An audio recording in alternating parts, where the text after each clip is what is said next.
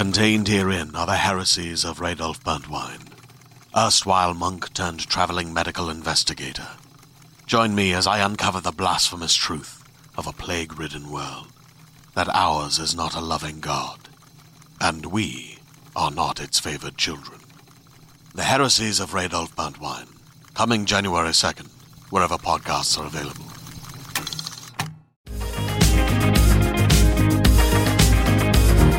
It's not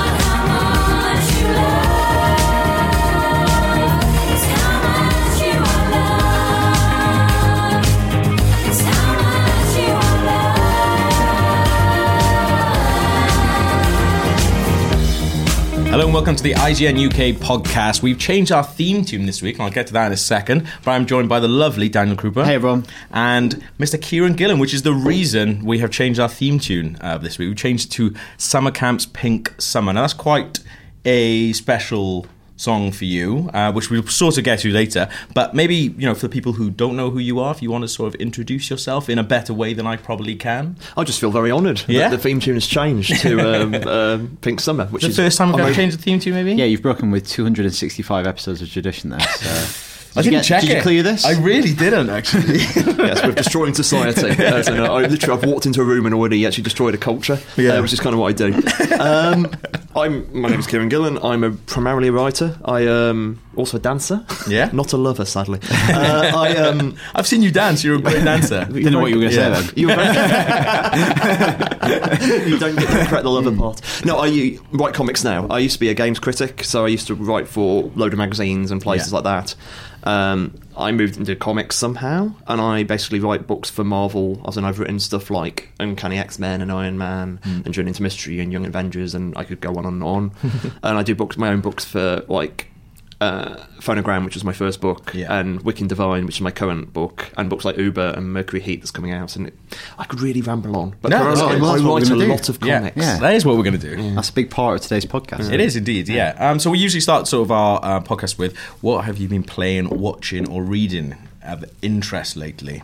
Anything? You don't have to say yeah. What do I have? Tell you, what, last year's weird because that's a guy who was obsessed by games forever. Yeah. 2014 was pretty fallow. I Yeah. barely played anything in the mainstream at Yeah. all. I like pick, uh, I did fi- like no more than five hours in any AAA game, which is Okay. literally unheard of since '97 was the last time I had a year with that fallow of gaming. Yeah. Was there a particular reason for I that, don't or know. just work My heart just- I think my heart just wasn't in it. Yeah. It was like twenty. The year before was really bad, and I kind of was my energies were elsewhere. And I was playing some board game stuff, but since the new year, things have picked up, Yeah. which is quite exciting because you know I've. Um, my wife bought a PS4 when I was away on a business trip and returned to find the PS4 in the front room. I was kind of upset being a PC Master Race kind Yeah. of guy. What's this? what the hell is this box? So I threw it through the window and stomped around, but eventually I was seduced to playing some games. So Yeah. we've basically been playing uh, Diablo 3 co-op. Oh, So it's me and my wife have been sitting on the sofa, sofa, yes, the sofa, Yeah. and bashing the living hell out of boxes and collecting it. So it's kind of involves killing and shopping. Yeah. So it's kind of like this weird. Um, I always think Sex in the City could basically be translated to Diablo 3. Yeah. In that it's about getting increasingly fancy loot and then wearing it and killing more things. Not there's much Yeah. killing. Swap sex for killing, and you basically got it. Yeah. Um, but yeah, that's been good. Uh, I had like um, I had some friends over on Saturday, like uh, two couples of me and my wives. Yeah. And we played um, like eleven hours of board game stuff, like Wow. six Oh, different excellent. games. We played an entire array of um, like what was it? In What did you order. play? We played the Resistance. We started Okay, that, so that's we started great- great Paranoia game, and yeah. Hatred. Then moved on to Dixit, so a bit of like French whimsicality. I do love Dixit. Those cards are just incredible. Yeah, they are incredible. It's like if you haven't seen Dixit, there's basically Yeah. a game where you have to try to work out what these cards could mean, Yeah. and it's all basically a load of like Freudian dream imagery. Yeah. it's uh, you look at them and it's uh, my wife's You'll love it. You'll Unpacking generally dream love it, yeah. symbolism. Yeah. I love that. I mean, the game basically works like you have to like um, it's almost like it's like whimsical, whimsical French adventure game version of like Cards Against Humanity. Yeah. in this kind of you basically you have Yeah, to pick a card and say a word like oh the, the feeling of sadness and you put your card down face down and everyone else has to pick their card they think means the feeling of sadness Okay, yeah. then everyone has to guess which one was yours so it's about how you think and how you describe and it's, it's How a really kind of soft game symbols. Yeah. which is Yeah. nice It is really good. Like I've met, because I've played it so much, I've managed to find a way to game it in a sense which sort of spoils it for some people who've played with me before. Because if I'm playing with new people, I just you can just do it. It's like playing poker. You can pick up a card in a certain way, or I can look a certain way at a card, or spend so much time on a card because you're allowed to pick them up and look at them and stuff like that. And I find it really easily easy to influence other people's decisions. So then All right, people, Derren. yeah, I'm basically Derren Brown. Uh, but I find it easy, and, I, and uh, yeah, my ex girlfriend like refused to play with me. Oh, wow. Which and it's such a lovely game. To have someone refuse to play with you probably says a lot about me. To be I mean, the way that the traditional way really you sad Yeah, way to end that digression. Just like, and my ex girlfriend didn't want to play with me. yeah, It is. it is a strange because it's not really Yeah. that. Because winning doesn't really matter in any way. Yeah. it's, it's one Yeah. of those games. So what's it called? Sorry, Dixit. D I X I T. what's Yeah. the meaning of that? I don't know. I forget. Oh, um, Yeah. my wife. It's Latin. I forget what it means. Okay. Okay, Uh, doesn't matter. Sorry, someone in whom someone spoke Latin told me what it meant. Oh, I okay, forgot well, it. Yeah, that's good. Yeah, and then Illuminati, and that was, and they played that card flappy game, Yeah. and I literally forget what that's called. Dobble. We played Dobble. Illuminati uh, retro conspiracy game. Uh, we did play Cards Against Humanity, Yeah. and there was one more game. There was a, a day of so much gaming, I forgot Yeah. it. Oh, and I actually I played my first Warhammer Fantasy Battle game since Oh, amazing. uh, '94, Okay. wow. uh, which was an amusing thing to Was do. this a Christmas present you had? Like it's like that, or I've been quite basically. almo- I've got the awful. I say awful. It's actually quite lucky. Almost Yeah. anything I like doing, I can turn into money. Okay. and that becomes weird because like if I listen to music, I can turn that into money, or everything becomes work. And I sort of started painting Skaven, which are like the Warhammer fantasy rat men. Yeah. And I started painting them in 2008. I can't paint for toffee, but it's incredibly soothing. This cannot profit me in any way. this will not impress women. Yeah, This will- no one, no one will love me anymore for doing this. I, I silently daub these. I, I stopped looking at the internet. It's incredibly soothing. I feel like that very old man at the bottom of the, the shed and you know painting lead soldiers is literally the same thing. Yeah. I'm at the point now where I've actually sort of I painted enough for an army. So I talked to a friend, let's have a game. And we've had a game and it was hilarious. it was literally, um, everything exploded and like, almost like we, we laughed ourselves sick all the way through it. It was a really great joy. So that's amazing. Now he's bought a load of undead, so we're going to do another game at some point. That's excellent. Yeah, so that was that was a weirdly life affirming selection of things which make me realise, not realise, but remember how much Yeah. I love Yeah, yeah. gaming because Yeah. how important it has been to me at different times. Oh, so a good- definitely, A good start to the year, basically. Wow. That is Eclectic good, as yeah. well. I'm obsessed with a board game at the moment called uh, The Sheriff of Nottingham. What's that like? That's the one you bought recently, isn't oh, it? Yeah. so good, yeah. It's uh, so basically, I don't even think, yeah. There's sort of a, a board to it, but basically, you're a store owner. The sheriff comes round to the store. Everyone takes it in turn to be sheriff, and it's kind of like Cheat, the card game Cheat, where uh, you have these, but you have these little pouches, and you can try and get. You have to basically make the most money by lying about what's in your pouch or telling the truth. Um, so you've got your sort of bread, chicken, apples, and something else, and cheese. Uh, but you've also got contraband, like one. I think one of them's an axe uh, and things like that. And you can sort of, if but it's all about lying to the sheriff and convincing him not to open your bag, or if he opens it and you're actually not telling the truth, you are actually telling the truth. You get loads of money as well. I'm not explaining it very well. It is really good. That sounds. Um, good. You've actually made me remember what the sixth game was, which was Oh, Mas- Masquerade. Okay, cool, which is kind of like. Love Letter, if you Yeah, know that. Love Letter's amazing, It's another, yeah. it's another game of bluff and lying and trying to work out. It's it's basically each card allows you to do a certain thing, but you never know which card you have. Yeah. And you swap between them, and it becomes very confusing. And you're basically bluffing on not knowing what your card is. Yeah. So you say, "I've oh, I'm definitely the king." Yeah. And, and they go on the table, and someone calls you or not. So it's a very quick game of complete confusion and Yes, lying. excellent, Um, yeah. But yeah, I'm a big fan of that one as well. It's really good. Like I didn't really explain Sheriff of Nottingham very well. It is really good. It's weird. As in playing all these board games because I'm friends with Quinn, uh, Quintin Smith. Yeah. you know, uh, Shut Up and Sit Down, Yeah. which is an amazing website. Yeah. Um, but saw that, that and also Rab, uh, Rab Florence and seeing him go into board game back Yeah. into board games pretty much the same time I was. How much I've discovered certain things about myself, and as in I'm quite bad at telling when certain people are lying to me. Okay. As in like your very- wife or like friends? Generally speaking, I trust women more than men. Okay. Okay. And that's an interest, and I, I realised across almost all board games. Yeah. I, I intrinsically distrust men, and have like a, a basic fondness for women. So all female listeners, Yeah. basically your third game to be deep. I've, look- I've looked back. I look back at my life and realise, wait Oh, sec. I need to rethink everything. As in, I really have in a semi way. It's like Yeah. um, when my mum like was playing Resistance one Christmas, like last year. Sorry, the Christmas before last. Yeah. and she completely lied a perfect game, and Yeah. I, I was looking at her, and then the scales fell, fell from my eyes, and I realised how powerful my mum was. so,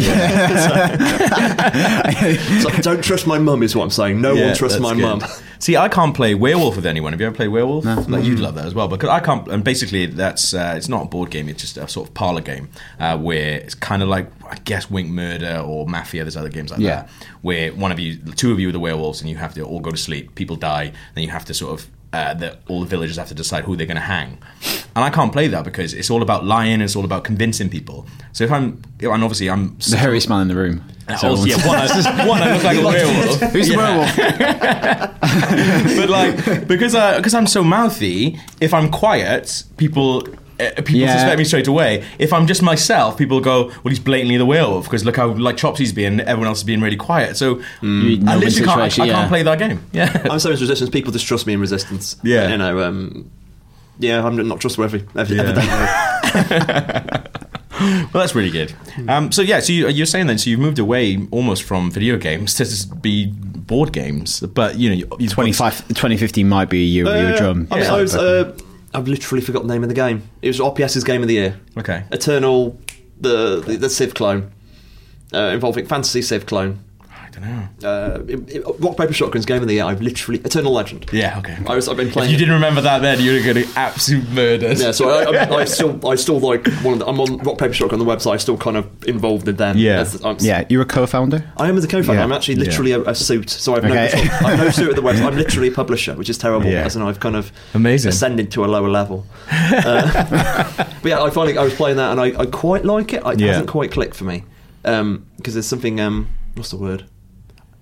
I just don't think it's as weird as everyone else. I was expecting it to be weirder, and it's Okay. quite um, uninspiring. Okay. and then it's it's clearly got a lot of quality there, but I'm not like immediately in love with it. Okay. Um, but you know, um, I will I will try to persist with it. Yeah. Um, but obviously, so you started out, you know, as a games critic, and you know, a lot of people will almost credit you for being one of the first real games critics, I guess. Tarky Um, once said, "Some might say he invented games journalism," which just literally makes me laugh myself sick. he's like, so I got a tattoo of that. like, if I had a book and put it on the back, obviously. Yeah. But it's like I don't think No matter what the book is Yeah, about. exactly. I, I invented all of this. all all, all this is mine, and I own this. Now. No, that's lewd. I mean, it's like Yeah. there- there's really. I. I mean, I started writing about games in '94. That's when Yeah. I was at university, and I, st- I basically paid my way for my second year at university writing for Amiga Power. Okay. Um, but you know, I was I was an, I was a Games Press obsessive. I can still quote Stuart Campbell and Jonathan Nash reviews. Yeah. I can quote a Duncan McDonald review from '87, I think. Uh, was Stunt Car Racer, uh, an entire opening about being as happy as a sandboy. So I really was kind of like into the Games Yeah. Press. I'm somebody who's always really Yeah. enjoyed games writing in a way that um, is somewhat obsessional. yeah. Um, so, but you know, yeah, I I came from that background. I was basically somebody who loved both music writing, which has always been more pretentious, Yeah. Yeah. uh, and games Definitely, writing. and so I kind of like put that all together, and that's what I kind of did. Yeah. Um, So basically found a way to make games writing as pretentious as oh yeah, music yeah, writing. at times, but also like as you know, I did more knob gags than most people. Ever, You know, as in, it, was, it was a weird kind of mix. Well, that's sort of expected, isn't It it? is, it's yeah. true. Flowery knob gags. Yeah. It's like I, I, I basically ripped off everybody I loved, and that's kind of what I've always done as a writer. As Yeah. in that kind of my influences are quite obvious. But you are those influences then? Sorry. Oh, I mean, like in Games Press, it's like I was, I was a genuinely an enormous Amiga Power fanboy, and it's like Mm. being able to write for them in the last twelve issues is kind of like being in the Beatles. Yeah. I mean, I played Triangle in the Beatles. that wasn't anything important, but I got to, you know, I, I was on the credits, Yeah. and that was. um I, in retrospect, it, I can't. It was I was a religiously fanatical member, IEP Yeah. fan. It was a bit worrying, to be honest. Um, so I mean, Jane Ash, Stuart Campbell. Uh, I, will always love Cam for hiring me. um, the music press, especially the guys of the period, like um, Simon Reynolds, who's uh, an amazingly precise music journalist and very um, academic. I always admired him because he was someone I couldn't write like him. I, would, I could never quite do that. But like of my journal, like Neil Kulkarni, Taylor Parkes from the Melody Maker at the time, Simon Price. Um, uh, those are kind of like quite important people to me. And I dug back, you know, I you know I've read my Lester Bangs, I've read um, I've my Nick Kent and um, uh, my Paul Morley. I'm a big Paul Yeah. Morley fan. Um, I mean, uh, Paul Morley's um, words and music uh, is um, kind of the big influence on Phonogram, which is a comic about pop music. Yeah. Yeah. And it kind of like metaphorical pop music folded into this kind of weird structure. Um, so yeah, all that really, I guess. um, And then how does the sort of Rock Paper Shotgun stuff come about? Then did you guys? I mean, it's obviously just spotting a, a gap in the market, I guess. Is it was one of those weird. Like, this is something I often say about RPS in that um, people get into the idea of doing what you think is right is automatically anti-commercial, Hmm. and that is a defeatist attitude. It's the kind of the idea that it means that if your band then sells any copies of records, it can't be any good. Yeah. and this is kind of like a defeatist narrative that's sold to us by people who, frankly, want to keep you on your knees. I mean, uh, uh, so you, you sort of I've been making jokes so far, and you've suddenly got me. You can hear the, Yeah, the yeah. segue into angry man who Right. writes manifestos about games. Right, everyone brace yourself. We're changing gear. Entertainment. Uh, but it's like kind of you know there's um there's a lot of narratives that the world tries to sell you, which are frankly will only hurt you if you believe it. Uh, with RPS, it was a case of like there was no good PC games website, and that's not really an easy way to phrase that. But in terms of like doing something that was agile. Um, and was able to do the sort of stuff that RPS did in its early years, Yeah. and still tries to do.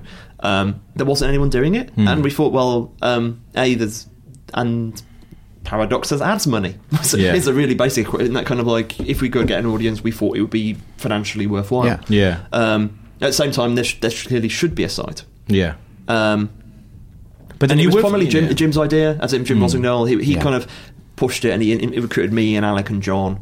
Uh, I was living with um, uh, Jim at the time, and. Jim was an old school mate, all the way from PC Gamer, um, and I had just uh, split up with a long term girlfriend, so I was pretty much like sleeping on his sofa. Yeah. uh, let's do a website, and it was like actually it could work. So I Yeah. decided to give it three years and see how it would go. And when it stayed, I kind of left when the site stabilised, when we started actually being able to pay wages to everyone and everything Yeah. was fine.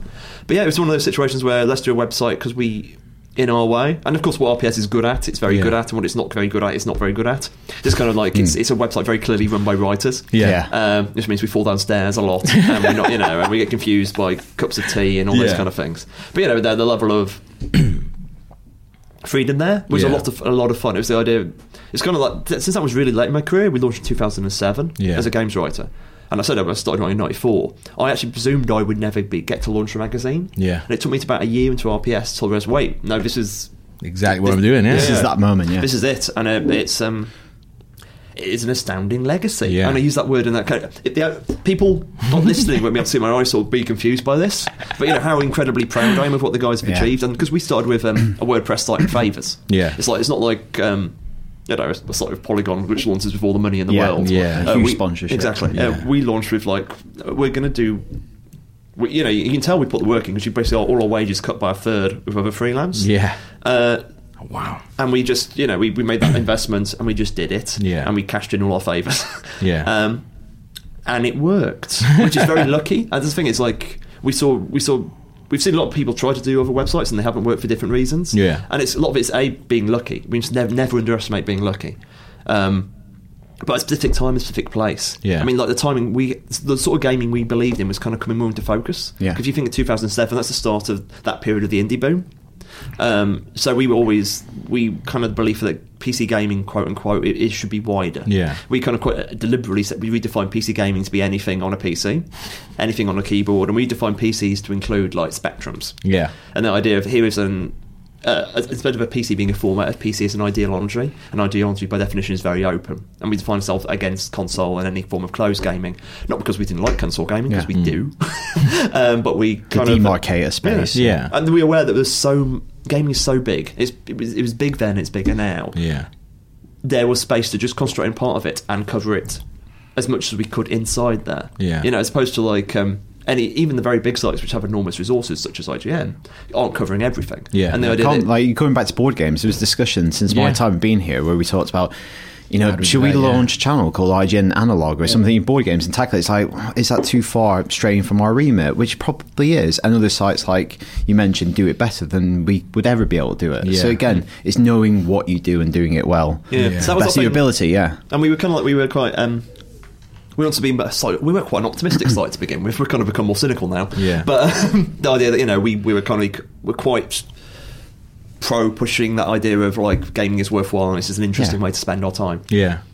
So yeah, it was fun. It was like, it was fun and awful at the same time. Yeah. I actually made a board game about running a games blog. I've got a prototype. it's like a uh, it's an operative prototype. You need to bring that in, and we Yeah. need to play that definitely. You will, you will laugh yourself sick. It's a semi-cooperative board game about. Um, That describes our team. it is, it- exactly. It's, it's. You get stories. You decide who's going to write the story, Okay. and it, basically you have to hit traffic targets. And if you fail to hit a traffic target, everyone's sacked. I want to play this You are. you are playing this. with your own Oh, life. you, you don't know the consequences. You I haven't been reckon I'll be fully really good briefed at yet. this. You don't know what the end game is. But one person, only one person can win. And you win individually by gaining prestige Oh, no. points. By Well, I'm not gonna win that. And that's like, so you have to. Oh, okay, I'm not going to write that story. The top ten girls in games. I Yeah, yeah. Uh, but we need the traffic somewhat, and so you make the So we take it. Um, so it's. It, no, no, it's been sitting around, and one day I'll get Yeah, around to finishing really- it. But it's a giggle. I'm interested to see it. So, I mean, so, so I swear, the, the audience for that game is literally the people in this room. Yeah. Pretty much. let's kickstart I'll buy a that. Any, anyone listening to this, let's kickstart that. Um, I'm interested though. So, you were at PC Gaming when you, you guys launched or decided to launch Rock Paper Shotgun. Is that right? Or No, I was. I left PC Game in 2003. We were, Okay. all, we were all freelancers. Right. Okay. Cool. Uh, so and we launched in 2000 So I was like freelancer for getting on for five years before we launched RPS. Mm. Right, okay. Um, we still quite often did freelance for PC Gamer. Of course, um, yeah. we, did, we worked for Eurogamer. Uh, we, we all worked. I mean, I'd worked for pretty much everybody. Yeah. I I found myself walking in today. I don't think I've ever worked for IGN, which is weird. I've literally, you know, from the Guardian to Wired. we're not paying you for this. Yeah, I was so- about to say. Yeah. But if you want, you want to credit, uh, it's fine. Give me a review quickly. I'm, just, I'm just sort of interested to see like what was there a you know with what you wanted to do with Rock Paper Shotgun was there no you know possible way that obviously you you know huge ties to PC Gamer and things who at the time I don't think had a site or the site wasn't you know it, I'm just curious what, what was there about PC Gaming that you thought there's no way that we could actually do what we wanted to do with them Well, we like to own it. I mean, it's Yeah. like in, a- in a very. This is kind of you talk about the PC ideology. Yeah. It's the idea that we can do we can do it, and therefore we shall. Hmm. I mean, you know, um, and we'd like, I, we had no desire to work inside a larger organisation. I mean, I'm, I'm temperamentally unsuited by to doing it because I keep on saying things like this. you know, I have a, I have a tendency to uh, have a mouth and opinion uh, and kind of live with it. Hmm.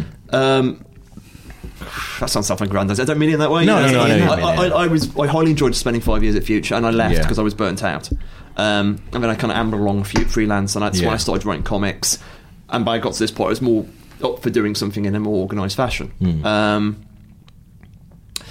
um, we just, I think, we saw the hole, and we were aware that Future weren't about to do it. I mean, we didn't seem to have been trying to push for us. I mean, there was a PC web gamer website at present at the time, but they weren't quite like together in the same way. I Yeah. think. Um, and the the chance to actually own it was worthwhile. and it's like kind of like if it works, this is useful. yeah That's all I can say. No, and it's like one of the amazing, things that I don't even want to say. It's like I beca- at working PC Gamer, I became aware of how much money PC Gamer made. Yeah. and I don't say this in a bad way. And I was also aware of how little I was getting paid. um, and that's capitalism. and I became aware of well, No, that should be my money and I was like, well, there's certainly, if, I, if we owned the means of production, we would own, you know, that.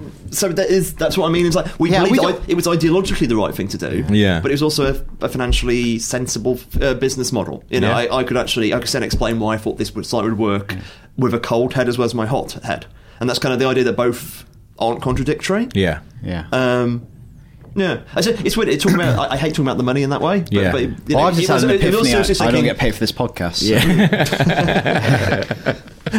well, no, he's not. So don't don't tell him.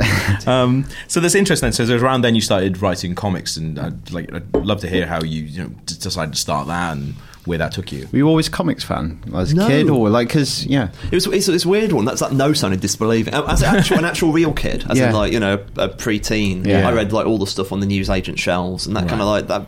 Especially at my age, which was a much a very casual thing to do. Yeah. and I kind of um, fell out of comics in the teens because I came from I'm from Stafford and didn't have I don't believe it had a comic shop then. So even if I was wanted to go into comics, I couldn't. Um, but you know, I was especially because I read the music press, I read the games press. Especially at that time, there was kind of um, a soft discussion of it, as in the idea that they talked about Watchmen, they talked about Dark Knight Returns. It was in the air, in like, your was in- yeah. in like your Yeah. Sinclair at the time. There was an awareness Yeah. of this is part of culture.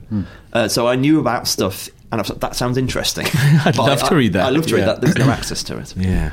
Um, so in my twenties, I picked up Watchmen when I was 21, and that was kind of like my headshot moment. Yeah. and that kind of uh, changed me fundamentally.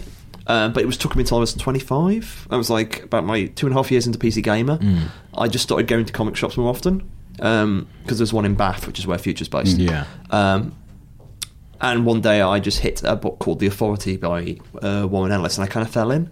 And it's and that moved me very quickly. Next week I discovered Planetary. Next week I discovered Transmet. Yeah. Uh, the week after that I was on the Warren Ellis forum, which was a very very big thing in like circa 2000. In fact, Yeah. a lot of the quite like larger names of creators circa now kind of came from there. You're talking about people Okay. like Matt Fraction, That's and amazing. me Ken with Kelly Sue, and the, it, it was almost like a, a revolutionary cell. Yeah. It feels. I was saying this very weird about the how successful images right now feels Yeah. like the WEF winning. This is kind of what our idea is what comics should be. Yeah. transplanted forward 15 years, which is very strange. Hmm.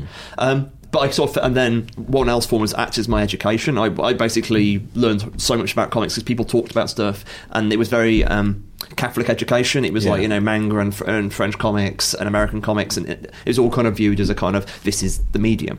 So I fell in love in that kind of way. I Yeah. went to my first con six months after that.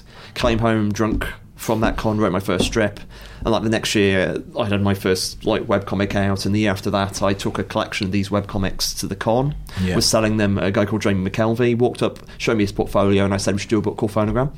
Um, and then four years after that, Phonogram's out. Yeah. So it's that kind of. I just basically.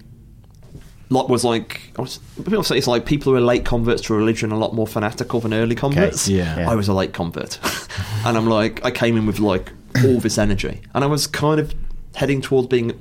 Oh, I, I, I, I stress I really did enjoy my time at Future. Yeah. but um, at that point, two and a half years into being there, I was aware that I'd kind of done on, not on everything I could do there, but I was aware that I was like writing. 40 uh, about 50 pages a month or something like for, Jesus. about for, Yeah. I think my highest for PC game was 37 but I was still doing about 10 12 13 pages of freelance Yeah. to other people plus page counts were much bigger paid word counts were much bigger then we were Yeah. like a fact there was like 800 words a page Nice. um, so, Fine. but I was like, that was like, if you actually read PC Gamer that period, like 98 to like 2000, you're pretty much reading my diary.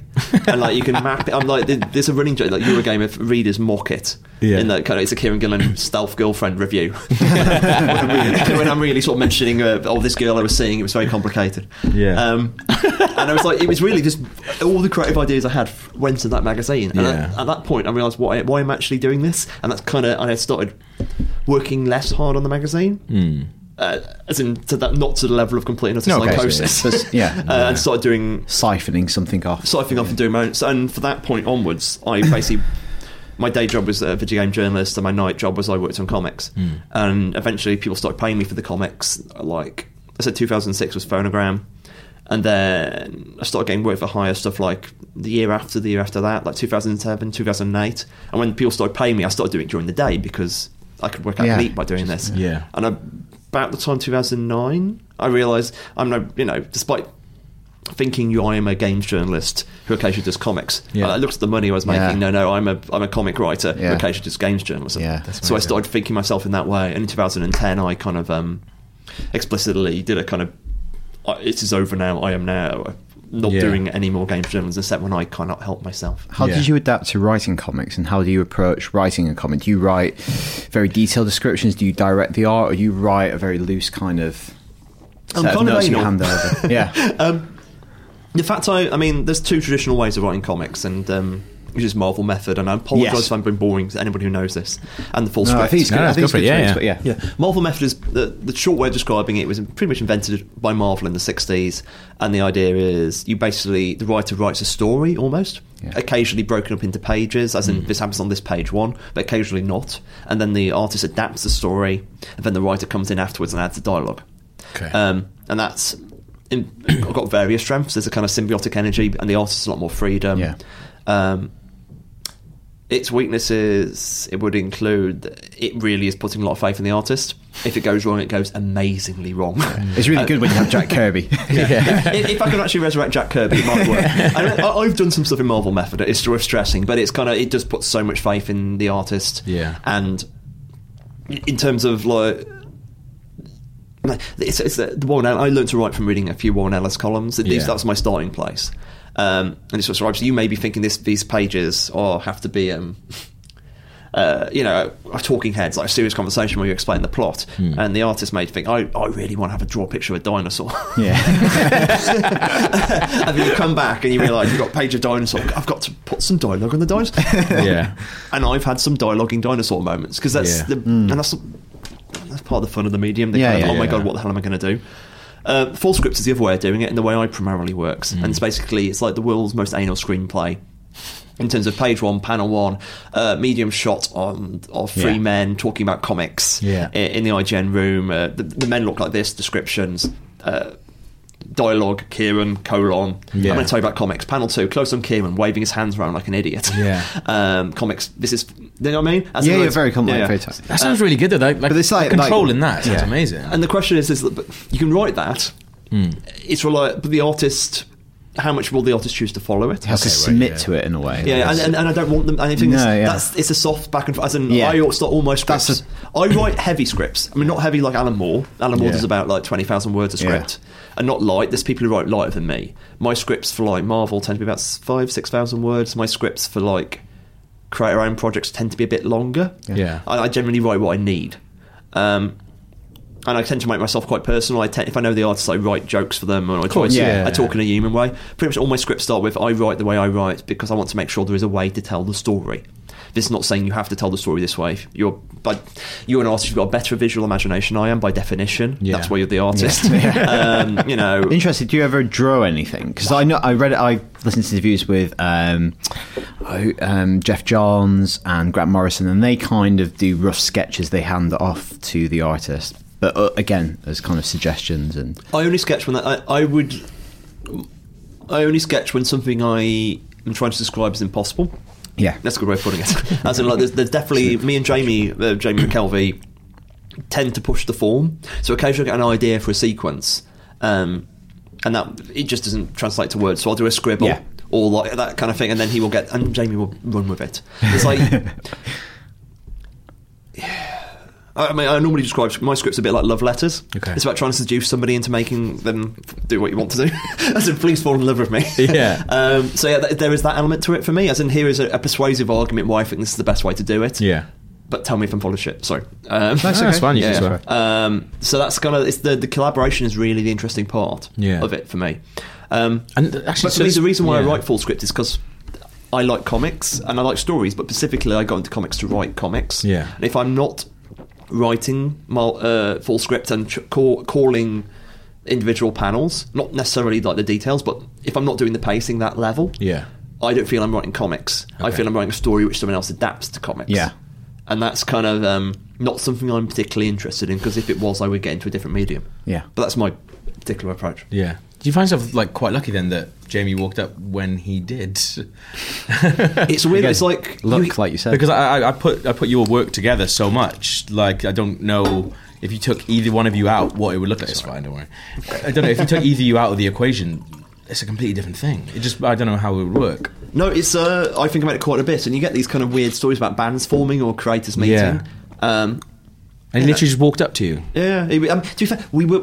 You could see us if you look at our history and our shared social group. You could see Yeah. these people circling together. Right. This is one of my general pieces of advice to like creators when they say. I mean, I get asked quite a bit. How do you get into it, or how would how do you think Yeah. I should get into it? And it's like immersing yourself in fandom and finding the part of fandom which is you. There's many parts of fandom which I wouldn't. You know, I'm not that guy. You know, there's, there's, you know, I'm not interested in that part of like comics. Yeah. But there are people on. There's nothing wrong with that. Those people get together. It's only like games. Just like you know, if you were like you hang out with RTS people, you know, you're going to make an RTS game. you know, people, people Yeah. who care about certain things, and that is what we scenes. Yeah. And we were moving these particles into scenes, and me and Jamie have a, an overlapping and often shared aesthetic. Yeah. I, you know, you'd like to say that it's inevitable to meet. In practice, it's not. You're, uh, you're very lucky. Yeah. Yeah, no, that's interesting. So uh, then, at what point, obviously, like Phonogram came out, um, and at what point then were you, you know, were you approached by Marvel, or were you sending them things, or do you just you were a guy that they approached and came to? I never went. I mean, I. It's, so the way I got into comics, like prop, like the full on in love with comics in Yeah. 2000, and in 2010 I was writing Thor, and that's a kind of if you think about it in any serious way, It's amazing. that makes no sense. yeah, it's like uh, I There's gonna be a lot of people listening, going like, "What?" I know. yeah, It's like, um, it, it was an intense, you know, when I was learning to write comics, it's, you could sort of tell the comics I was writing because Yeah. they were very clearly inspired by the what I'd read the week before. And I don't mean like characters, I mean like storytelling methods. Yeah. It's Yeah. like when I was writing, uh, when I was reading the week I read Luther Arkwright, I was doing these big 12 panel slow motion scenes. and, you know, the week I read Cerebus, the, not week I read Cerebus, more than week, these Yeah. kind of like uh, the, the multi panel transition across stuff. You can sort of see me ba- You're like rapidly absorbing yeah, Yeah. stuff. And that's kind of you. You you would absorb your influences and eventually metabolize them into something which is basically you. And that's kind of that was the same as games writing. That's the same as like any writing, really. I think. As Yeah. in, Yeah. you've got I to allow so. to be derivative, and Yeah. hopefully get over it. um, I've lost track of the track. Um, I've lost segue into Marvel. Yeah. I was Like- like, I didn't ever really see myself as a Marvel writer. Yeah. I mean, I like Marvel comics. I got, you know, I got in like circa 2000, which is like where um, Joe Quesada was basically re- Resetting it. resetting Yeah. that, Yeah. but you know, very much changing the beat of Yeah. Marvel and a very different company. And it's like this is new X Men uh, by you know Grant uh, Grant and Scott Frank. You know, books like I particularly love like um, Pete Milligan. Pete Milligan's one of my favourite comic writers, and Allred uh, doing X Force and those kind of books. And there was like they had a, they had a sensibility that appealed to me. So I, that's one reason the period I leant towards Marvel Yeah. but I never really saw myself as the guy pitching them as much as I loved the, the, the thing. So I basically had my stuff out there. Um, what actually, actually, I'm lying. I sort of semi-pitched a, a, a Dazzler story at them because Yeah. Matt Fraction was writing for the writing for them at the time. Yeah. and I people used to in interviews ask me what Marvel, you know, what superheroes do you want to write? Yeah. and of course. This is kind of Comics Press, and God bless Comics Press, I love them. But like, if I'm hyping my dodgy indie book, I'm not very interested in talking about stuff that isn't course, yeah. my, Yeah. you know, and that's kind Yeah. of, and also the fact that superheroes dominate the conversation is problematic. Yeah. Uh, so I, you know, I have a prepared joke answer, and the prepared joke. Obviously, I want to write Dazzler, Yeah. being about pop music. So It fits together quite well, though, It, yeah. it, it gets a laugh. Yeah. We move on. Yeah. But the problem by making that joke and being a writer, you just part of your brain starts thinking about. it. Maybe. yeah. and I ended up actually having this idea, so I just hammered out this um, idea for like Dazzler plays a gig on the moon to Celestials. It's basically a prog versus disco story. The entire synopsis was put online. I lobbed it up online last year after Greg Pak Amazing. urged me to, and actually it went quietly viral in a in a, a small way. Yeah. Um, so anyone wants to see that, please Google it. It's it's passably funny. And uh, Black Bolt sings backing vocals at the gig, and it's uh, it's very stupid. That's good. Um, so I lobbed that because they were looking for a Da- Dazzler Mini, but it didn't work for lots of reasons. Yeah. Not least it was utterly bonkers. Um, I got in at Marvel. The thing about Phonogram is, obviously, people listening probably haven't read it. Phonogram is this kind of like very low level urban fantasy comic about pop music being magic, specifically any music, and I'm, I've defined pop music in the widest terms. Um, and it is very it's very critically dense. It involves people sitting around and smoking cigarettes and not really doing much. Um, there's no likable characters. There's no fight scenes. Um, and it, it reviewed And then. Marvel Yeah. came knocking. Marvel was like, we need more smoking. Actually, people, people, people, actually, people, seriously, people knew it, it reviewed very well, so it, was, Yeah. it was good, but it, was, it doesn't really scream. This guy is definitely the guy to take over a Thor. Yeah. Um, Warren Ellis, bless his cotton socks. Um, I don't know if he wears cotton socks. he um, he was doing a book called Universal for Marvel, Hmm.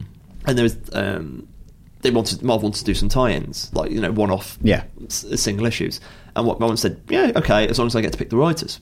And Warren is an incredible. I was talking about this recently with other people, but Warren has is the secret curator of like naughty's comic culture. He so many people owe Warren so much in terms of like he's somebody who genuinely cares about the medium Yeah. and, and like tries to introduce people and gives p- so many people so much good advice. There's you know I don't even want to list names, but it's kind of like Yeah. we, we, a lot of people owe. Warren stuff.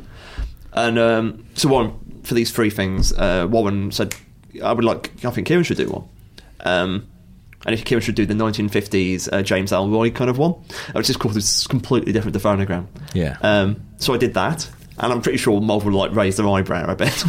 uh, but you know, I, I did it, and it worked very. You know, people seem to like it.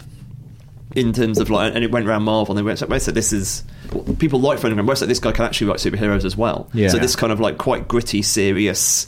Uh, I, I shot Tony. I shot an alternate dimension Tony Stark in the first three pages, and we've got this kind of the, the, the it showed I could do other things. Yeah. Is the best thing.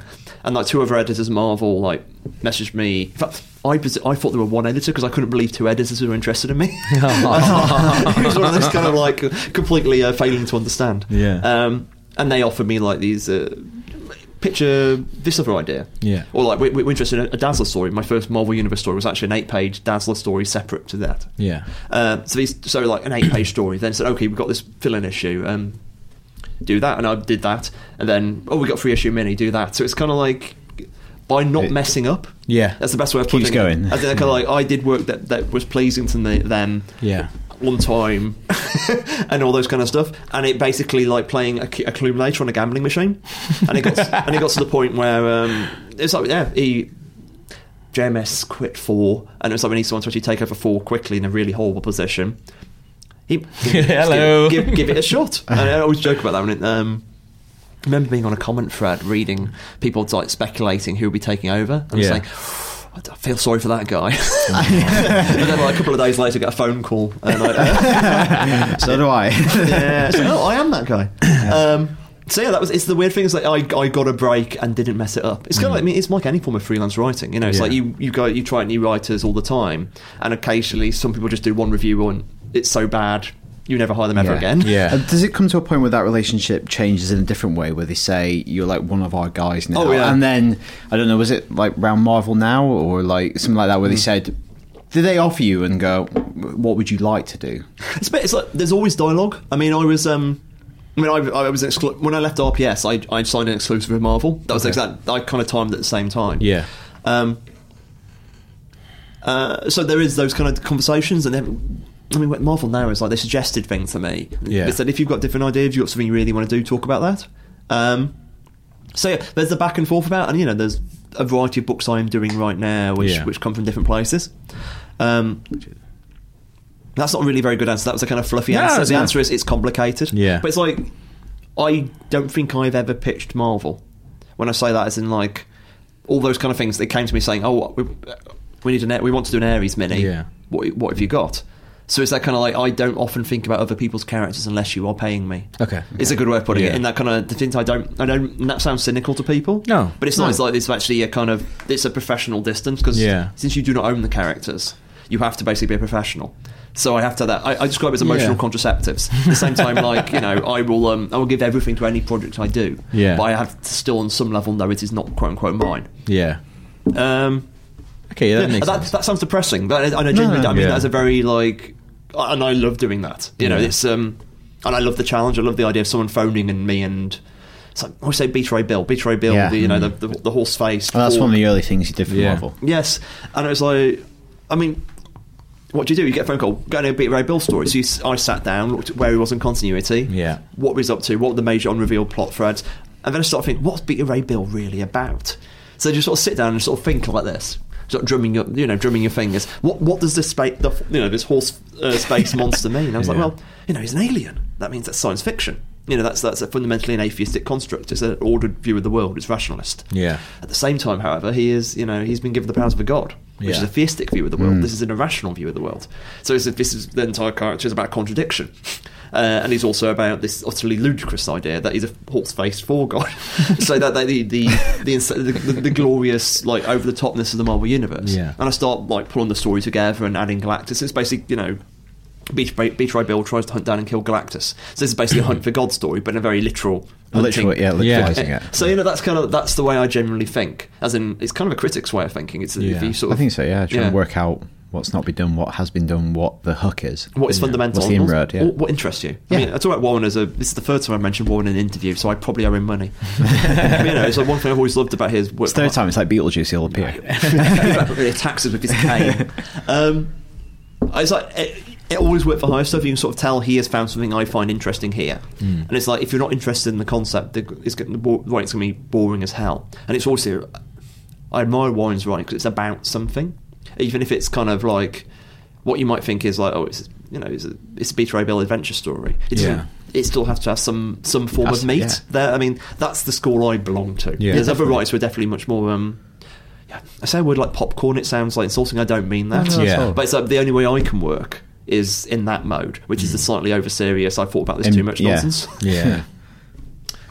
I hate myself. I'm, literally, I'm literally, I'm literally listening to myself here. I hate myself here. I hate it's myself. fine. I'm interested to see, like, so if you have an idea for a story when you're working on, uh, you know, a big, a big name, and you want to bring in, what, how much license do you have? Just go, oh yeah, I actually want to bring in another character now. Because Like, you talked about continuity as Yeah. well. Like how much is like what's the process for stuff like that? Because Mm. obviously there's more continuity than you can ever like reasonably digest in in, in a, a short I'm period you of time. Yeah. It's true, you yeah, it's, it's it's hard. Like you research it, it's tri- especially current thing. It's like if you've got an idea, you go to the editors. It's like I want to use this character, and they say yes or no.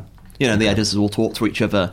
Um, and normally, I've researched where somebody is. I mean, the, one, the main reason why that Dazzler story I originally wanted to pitch would have worked, wouldn't have Yeah. worked, is that it was set on the dark side of the moon, where the they were based for a while, but they weren't based there anymore. right, okay. And uh, also, they were kind of out of play in a different way. So there was the, the Inhumans weren't available for that Yeah. story, Yeah. in which case that story cannot be published, and that story is reliant on that bit of continuity. interesting, yeah. you know, so that was the.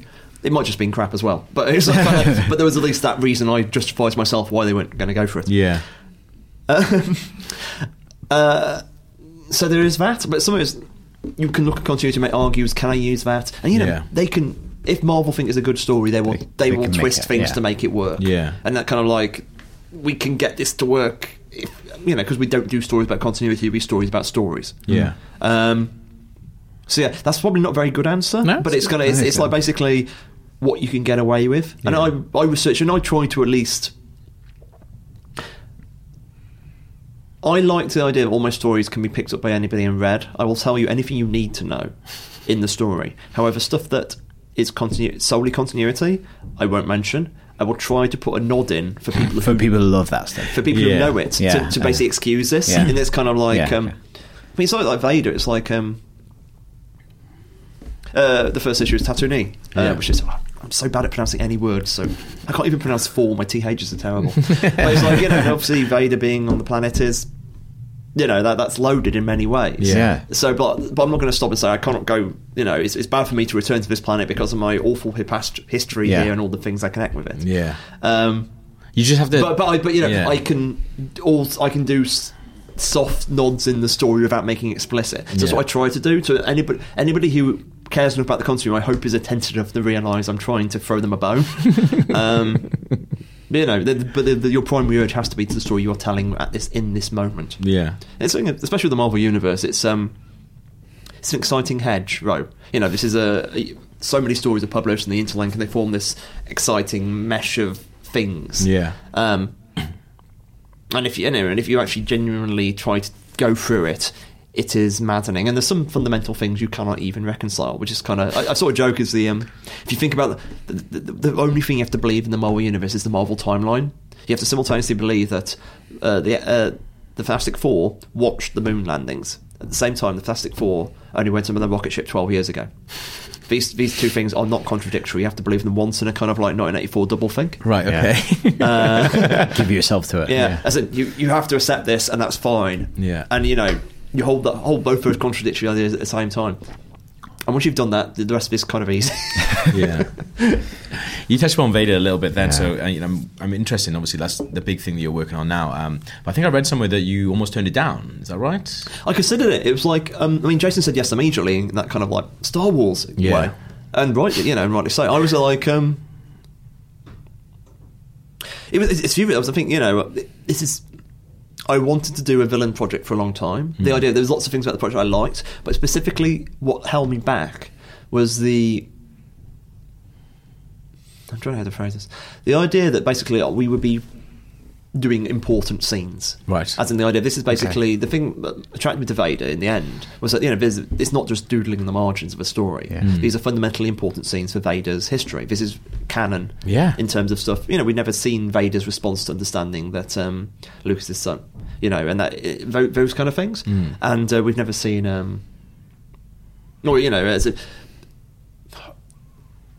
lot, lot, lots of things in there, specifically Yeah. the reactions. And it's like I would get to do that, Okay. And I would get to the That's person. a lot of weight to shoulder. I know. Like, And it was like, uh, the weight doesn't bother me. The question is, would I be best for it? Because you know, Star Wars is something that is fundamentally important. This is like I'm at the age that Empire was the first movie I saw in the cinema. Yeah. So in other words, these are formative. exp- As someone who writes Pulp Fiction for a living, Yeah. these are formative things that lie in the gut of me. Yeah. Um, and the thing about Star Wars is, I'm the sort of fan where I, if it's not good, it's not really Star Wars I care about. Yeah. and I say that I say that in kind of like it's really the, the quality is what matters. It's Yeah. got to basically up to up to that scratch. So I was like, and there's other. Is there anybody else who could do this better? Who you know writes Marvel and is in the position to be writing it? Yeah. And is there anybody else who, um, or at least much better? I'm sure.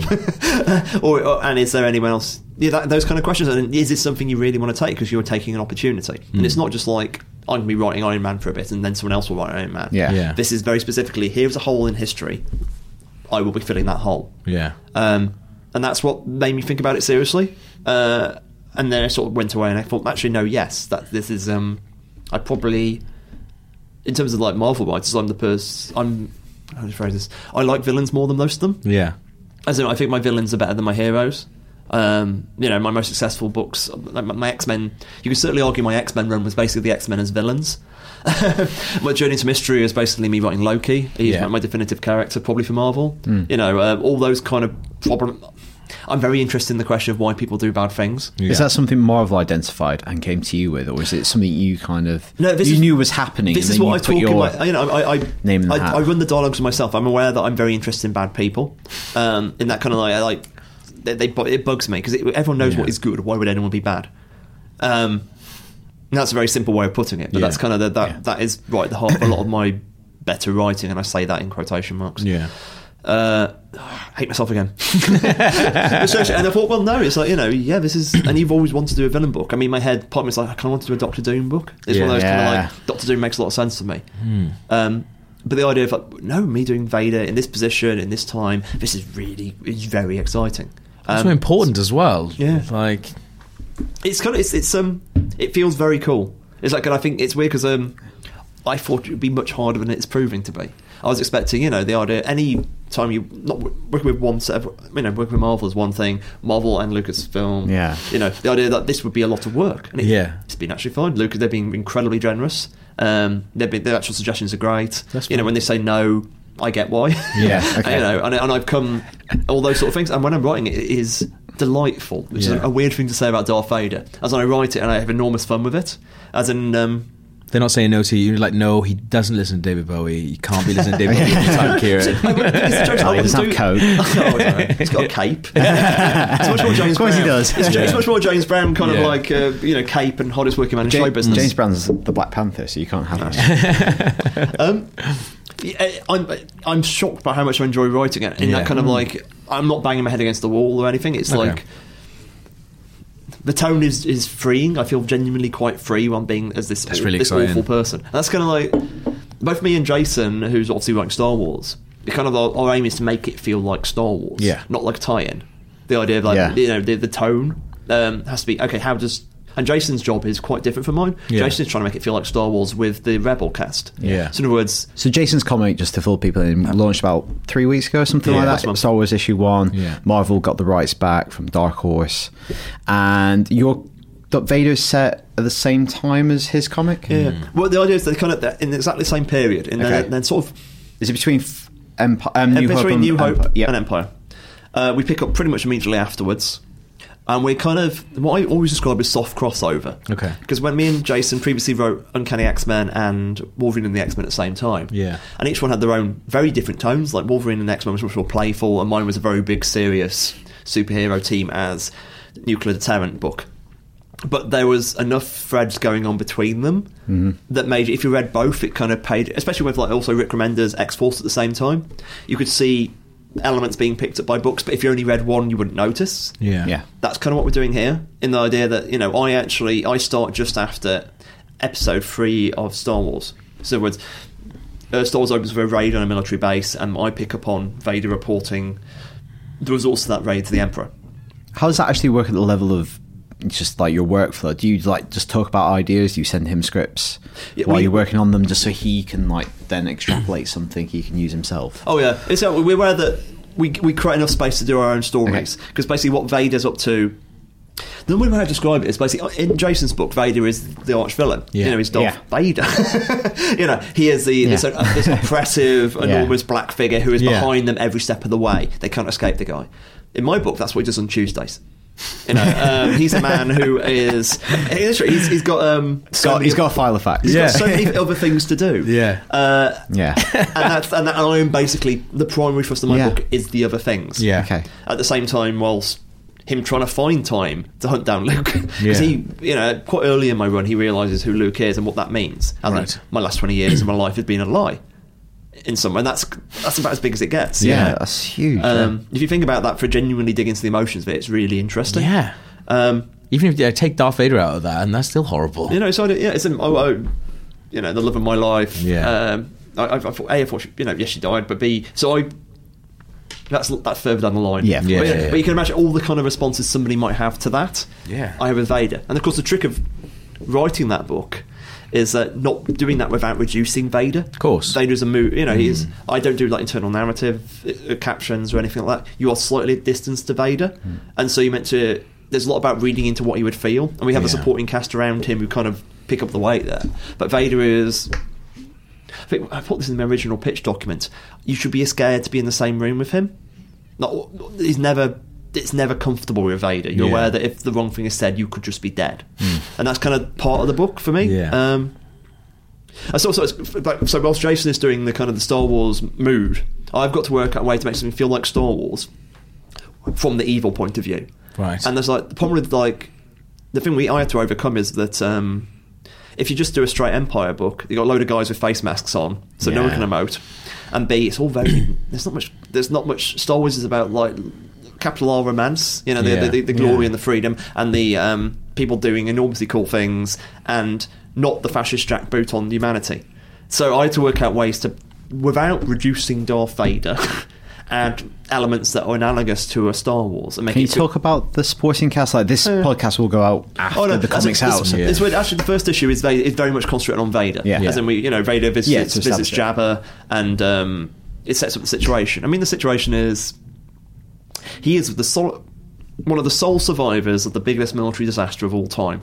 And if you, you know, if you rewatch all the Star, all the Yeah. Star Wars movies, the Emperor was planning. You know, the Death Star was the plan. We build the Death Star, takes twenty years.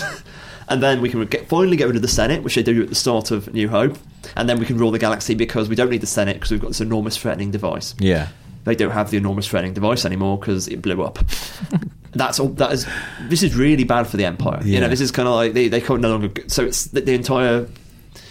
So one of my favourite things is writing the scroll text for the first issue, Yeah. and I write that, Yes. that scroll text in the style from the Empire's, perspe- Empire's perspective. It was a time of insurgents. it, kind of, it kind of goes from there. That's, that's there's so much. That's very cool, that- yeah. That's fun, but at the same Yeah. time, it Yeah. doesn't undermine it. I think. Yeah. Uh, okay, at the same time, Vader is. Whilst not- Vader's not solely to blame, he is at least the only the only person to blame still around. Yeah. The idea, you know, he let the rebels escape with the plans deliberately in an attempt to get them find their base. That is completely what he did deliberately. Yeah. So if he didn't do that, they would probably still have a Death Star. You know, so he is. His standing has fell in the Emperor's eyes. Yeah. And of course, when you get to Empire, you know he's recovered his standing. There's an implied story that Vader ends up, you know, what I mean? and that, at least a lot of my stuff Yeah. is about. I mean, the metaphor I always use is House of Cards. Yeah. And the idea here is that here is a, a powerful man who feels slighted, who turns to methods he might not otherwise do Yeah. uh, to regain his standing. And you know, obviously, Va- Vader's a very different character uh, from Francis, Yeah. but that kind of structure, the idea of Yeah. Vader trying to do stuff secretly because he no longer can do stuff openly, Yeah. Okay. and that's a lot of the things that drive a book. Supporting cast. A lot. I mean, I wouldn't say the inspiration for this, but one of the inspiring things was watching in Empire. You know, when he's briefing the bounty hunters. Yeah. Uh, two things there: micromanaging. Shouldn't do that. He- He's got bigger problems. Uh, two, um, he knows them all. Yeah. You know, there's a the you know specifically when you it's like when when you're commissioning a freelancer, it's like don't don't be late with this one. Uh, you really can't be late with this one. Yeah. That's exactly the same Boba Fett no disintegrations. He there is a a familiarity Okay, yeah, there. yeah. The idea he has moved in bounty hunter circles before. Yeah. Right. So that's kind of gives you says you a bit about where we build up the supporting cast. The idea of like in the underworld, there's a lot of crossing over there, and those kind of characters. I mean, Boba Fett turns up in the first issue, as everyone have seen. Yeah. but there's mm, people Yeah. I invent, there's people who are new, but they're kind of the darker side, and that allows you to. I, I, I, darker side, I mean more shadowy side, that kind of roguish area. Yeah. So that allows me to build up characters with very different personality types from just the stormtrooper. Yeah. You know, the idea that you can do stuff outside the fascist organisation. And to be honest, that feels more Star Wars. The, the kind of the, the, the Of course, yeah. you need a Han Solo, and my, my Han Solo, the, the character who kind of fits the Han Solo archetype, introduced in issue three, who is um, character called Aphra. Okay. uh, who is we said this in the solicit. She's kind of like um, ethically inverted Indiana Jones would be a good way of putting it. She is a, she's a someone who finds old old artifacts and Yeah. weapons and puts them in the wrong hands. Okay. because you know it should be in an armory. Yeah. in that kind of way. So that's kind of and it, there's fun and it's but she's both fun and playful, also really messed up. Right, okay, Uh, So that's kind of tonally. It's like a very. Yeah. It's a very. My book's quite often a dark mirror. Yeah. uh, To a Star Wars itself. It's a good way of putting it. How much of it is? I mean, I was just interested in when you were talking about, oh yeah, you know, it's Vader's fault that they, you know, got out there with the plans. It almost sounds like this is pub chat that I've been having since I was like 18, 19 years old with people going, ah, well, actually, like, how much of that do you, you know, as being a Star Wars fan, do you bring into your actually Well, writing? My, my most extreme fan theories have entirely been thrown out because we can't do that. As in, they're, they're, they're literally cheating. Uh, but Because, uh, uh, we actually had Gary Whitta on the podcast last week, and he was saying there's a couple of people at Lucas who they're like, you know, they are, they know every single Mm. thing. They're like oracles. Did you have access to them? Could you go to them with your ideas and be the, like, what was the yeah. thing they had once the called the story group. Oh no, um, Like the centralized yeah. continuity thing. I, went, they've I went to a talk about it at Star Wars Yeah. Celebration. You Really? Okay. Uh, well, the, but yeah, so- the story group are pretty much those people, as in they're kind of like. Yeah. um, Okay. So I, The it's interesting. That, They're like, ha ha ha. yeah, no. no, no, way. no, I'm sorry, I don't. I'm sorry, I don't do anything deconstructionary. Is the best way of putting Yeah, it. As in, yeah. like, I mean, my joke. My, if I'm in the, if you get me in the pub, I do a kind of joke reading that you know Obi Wan knows everything. Obi Wan actually killed Luke's family to make them go with him. Right. Because you know he immediately before Luke tells them the family is dead. Yeah. Obi Wan actually comforts him. And it says that you know that, that's Yeah, kind of, and, that- and, yeah, are definitely you know and he also killed all the. Jawas in that Yeah. kind of like you know, oh yeah these are definitely Imperial marksmen who did this. you know, and it's like obviously I'm joking for that, but you know if you want to do an extreme reading, Of course, yeah, yeah. but I wouldn't. You wouldn't do that in Yeah. any series. Yeah. um, but they're kind of, you know, Vader completely, you know, he- Vader explicitly said, "We're taking a big, you know, talking over, we're taking a big risk here, Vader. They, Mm. they will lead us straight." It, it- and then, then you get Leia going the, um, no, they let us go. You know, so this isn't even like a conspiracy. This is very explicitly them, yeah, yeah, the story uh, that uh, people tend to like. They tend to fo- forget that bit. I think. Yeah. Um, where was I? So that the building off that Yeah. struck me as very because it, you know it, it's a big mistake. You know, Vader isn't going to shirk that off. Vader will take responsibility because he's that guy. Um, Hold his hands up in the pub, guys. On Friday, night. I'm, I'm really sorry. I messed up here. on me. yeah.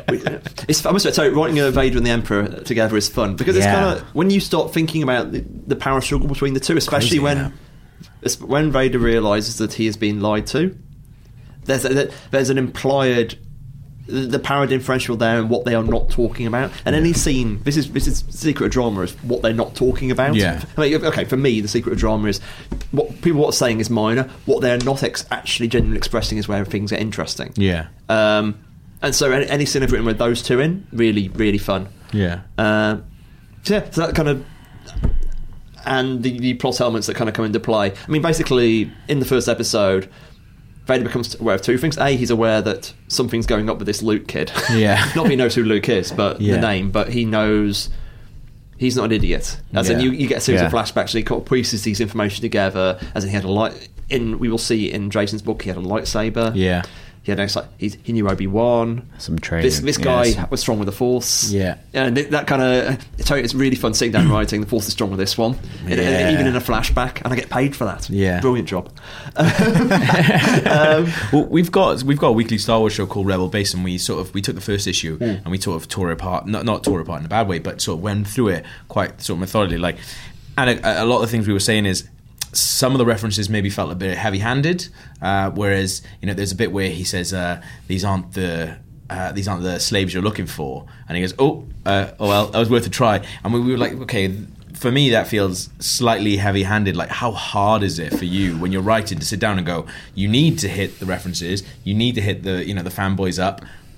But you know, I think it's a really hard line. To, I think yeah, it's a really hard line to walk. There's definitely some bits of like I wrote and then I cut. Yeah. or I wrote then handed in and then we cut. Yeah. in that when I or you wrote laughed, then you're like, no, we can't do that. No, no, there's I mean, there's also okay. There's a, the, the, mo- the more jokey it gets, the more exactly. Yeah. There's a couple of Aphra specifically. sh- The fact she's a bit more playful means Okay. there's a few lines she said to Vader in issue three when she met him Yeah. Were referencey, and I was like, no, this is no too much. Yeah. I'm, I'm very glad we lost them. Yeah. But there's other soft. I mean, there's a bit. What do you feel about issue one? Where if it- I've got a good feeling about this. I thought that was good. I like that. That was one of the ones actually we thought Yeah, we like that, We yeah. liked That's that, like- yeah. I thought that was a really Yeah. good one because I, I feel like it's something people would say. Yeah. like I think it's it's very hard because you have to realize it depends how strict you want to be with the logic of it, and the characters within the situation would have no knowledge of Exactly, any of what this stuff. about, So if they hark on it or channel it, it's kind of strange and reality breaking. Yeah. It's, it's really. it's really difficult because It's an illusion because it's kind of like. yeah, The opening scene of Vader. I might say- I mean, I don't mean in a bad way, but the, the illusion, as in how much people are people willing to go with it. Yeah. But and there's a couple of bits where I. You, my natural, I'm writing Vader very straight. Yeah. it's about right. There's very little of my, met, as in I'm quite a meta writer. I generally Yeah. talk about the, the fiction I'm writing a lot, and I'm not doing because that's not Star Wars. Yeah. But like the opening is Vader heading into Jabba's palace. And he walks, and it's basically a kind of shot-for-shot reconstruction Yeah. of Luke's. And- yeah, and those pages are in Star Wars. They issue are, one, yeah. Yeah, um, and that is wa- it walking line there. But the, you know, the point is, I'm trying to. It's not really a joke. It's about drawing a difference. These are two cats who are similar. Yeah. You know, these are two. Yeah, I Scott- think it is because this is what Luke will, you know, what will eventually happen. Yeah. This is Yeah. This to is- Leia. This is what Luke will. But in fact, we know what Luke does in that situation. How Yeah. what Vader does in a similar situation and different tells you how Vader is different to Luke. Yeah. and uh, all the way, f- all the way through that. I mean, there's one of my. Yeah, all the way through that. That's kind of how it works for me. Yeah. and that's that's the point of that. Is in basically, uh, in some you know, Luke's the lead of Star Wars, Vader's the lead of my book. Yeah. So drawing the the Dark Mirror. That's Yeah. the kind of I said that earlier, but that's kind of how I'm thinking of this. Yeah. And Vader turns up and he acts very differently towards Jabba than Luke does. You know, it's even even stuff like the pit. You know, as in there's a bit. He actually steps. He's standing on the pit and he's and he just steps back. Yeah. He looks down and then he takes one step back and there's an exchange glance. You know, and that's you know like, that, because Vader, you know, Vader's better in the Force than Luke is at this point. Exactly, yeah. And that's kind of and those kind of, I, I, you know, whilst they are clearly dancing with the text, Yeah. that I would hope they are not too much for people. Yeah. Um, though to be honest, that's it's something So that we're hard. trying to difference between showing something new and something. There's elements of like there's part of the fanboyness of it. Yeah. You, you kind of want to see stuff you know. At the same time, you want to be make up new stuff that feels like Star Wars. Yeah. Is the way I would put it. And that's kind of that's a lot of my idea. I've thrown a load of ideas out which I thought were interesting, Yeah. but not Star Wars. Um, and like especially with the villains, as in you know, a lot of Vegas antagonists are new characters. Yeah. Um, so I'm trying. How, how, like, you know, what can I do that's new in Star Wars? That's the big challenge. And a lot of them are fun. As in, when I sat, you know, I sat down and I watched all the movies. I had my notepad. Yeah. and we watched it very intensely, me and my wife. And it's pages of scribble. This is like if we ever do a big collection, these Yeah. scribble at the back. I suspect we should include. That's, so, that kind of- that's that- amazing homework. it is, was that part of the pitch process? Uh, it or was- it was actually after like- that? It was. I'm sure I can't remember which order I did it. I think I actually did this. This is after. As after it was kind of like let's do it that way. As in it was me looking for meat. Yeah. As in I kind of had the. I didn't need the the close reading wasn't required because the basic pitch is Vader running an uh, Vader builds his own power source inside the Empire, trying Yeah. to re- reclaim his status as he has fell after the events of Star Wars. That's kind of stuff I could do off my knowledge of Star Wars. Yeah. As part of that process, did you watch the prequels? Because obviously, Oh, yeah, yeah, you, 'cause you would have grown up with like one particular embodiment of Vader, and then obviously later in your life, you would have got this additional information about who this person is, more knowledge, more kind of things to draw upon. How much did that stuff factor in? Um, intensely. I mean, you know, this is all kind of um, when the you know the fact that the current situation due to the the, re, the extended universe and the, the compressing and the, the current situation, is that the canon yeah, is yeah. the canon is controllable. You know, the canon is you know the six movies, Rebels, uh, Clone Wars, all comics, and the two books. Yeah. unless I'm missing anything. That's you know I can consume that as opposed Yeah, to Marvel yeah. when there's no way You you, have can some consume it all. mastery of- Yeah. I can actually have a close reading of the canon that's available. Um, especially the movies, which are the you know, which are the thing which most people will be aware of. Hmm. So, in terms of Vader's emotional journey, and I think you need to kind of Vader's realization that he has child children. You need to use the prequels by course, definition. yeah, yeah. you know that, that's kind of and that's why it matters to Vader. Yeah. And that's why it's such an enormous, uh, you know, uh, everything changes moment for him. yeah. Uh, so yeah, I lean on it all pretty much equally um, in terms of like thinking about Vader's interiority, in terms of what he's thinking. Yeah. As someone who's working on the Star Wars content, when the Force Awakens trailer obviously came out, like, what, what did you think? Because that does that does a really fine line of just brand new stuff, but then ends with a Falcon. Yeah, it's it's, it's this trick because it's like you know you want Star Wars, but it's kind of like um. So you, that's you want Star Wars, but you know here is new stuff. Here's also, and here is Yeah. kind of how the two mashing. Yeah. and like that's what that's what, what I genuinely hope the Jabba's palace stuff is. You know, Jabba and Vader in a room. That's pretty cool. Yeah. uh, the same, you know, and it leads to different places, and we start doing Yeah. new stuff, and there's that kind of element. Um, I think as Marvel, I,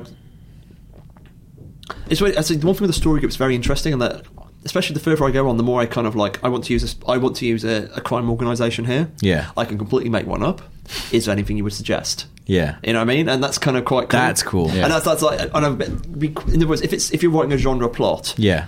If there's something else, because this the continuity is so small. I know small in the relative sense Yeah, of the yeah. Marvel Yeah, of universe. course, yeah. As in, like, 50 like, years the- you know, if you connect with it in an interesting way, that's that's a pretty cool opportunity. I want to lean into it. At the same time, there's some of the ideas. I'm, yeah, I'm very happy when I get a little note from like the story group. I love this. Yeah. that, that makes me quite happy. Yeah, that kind that's of awesome. way. That's very cool. Yeah.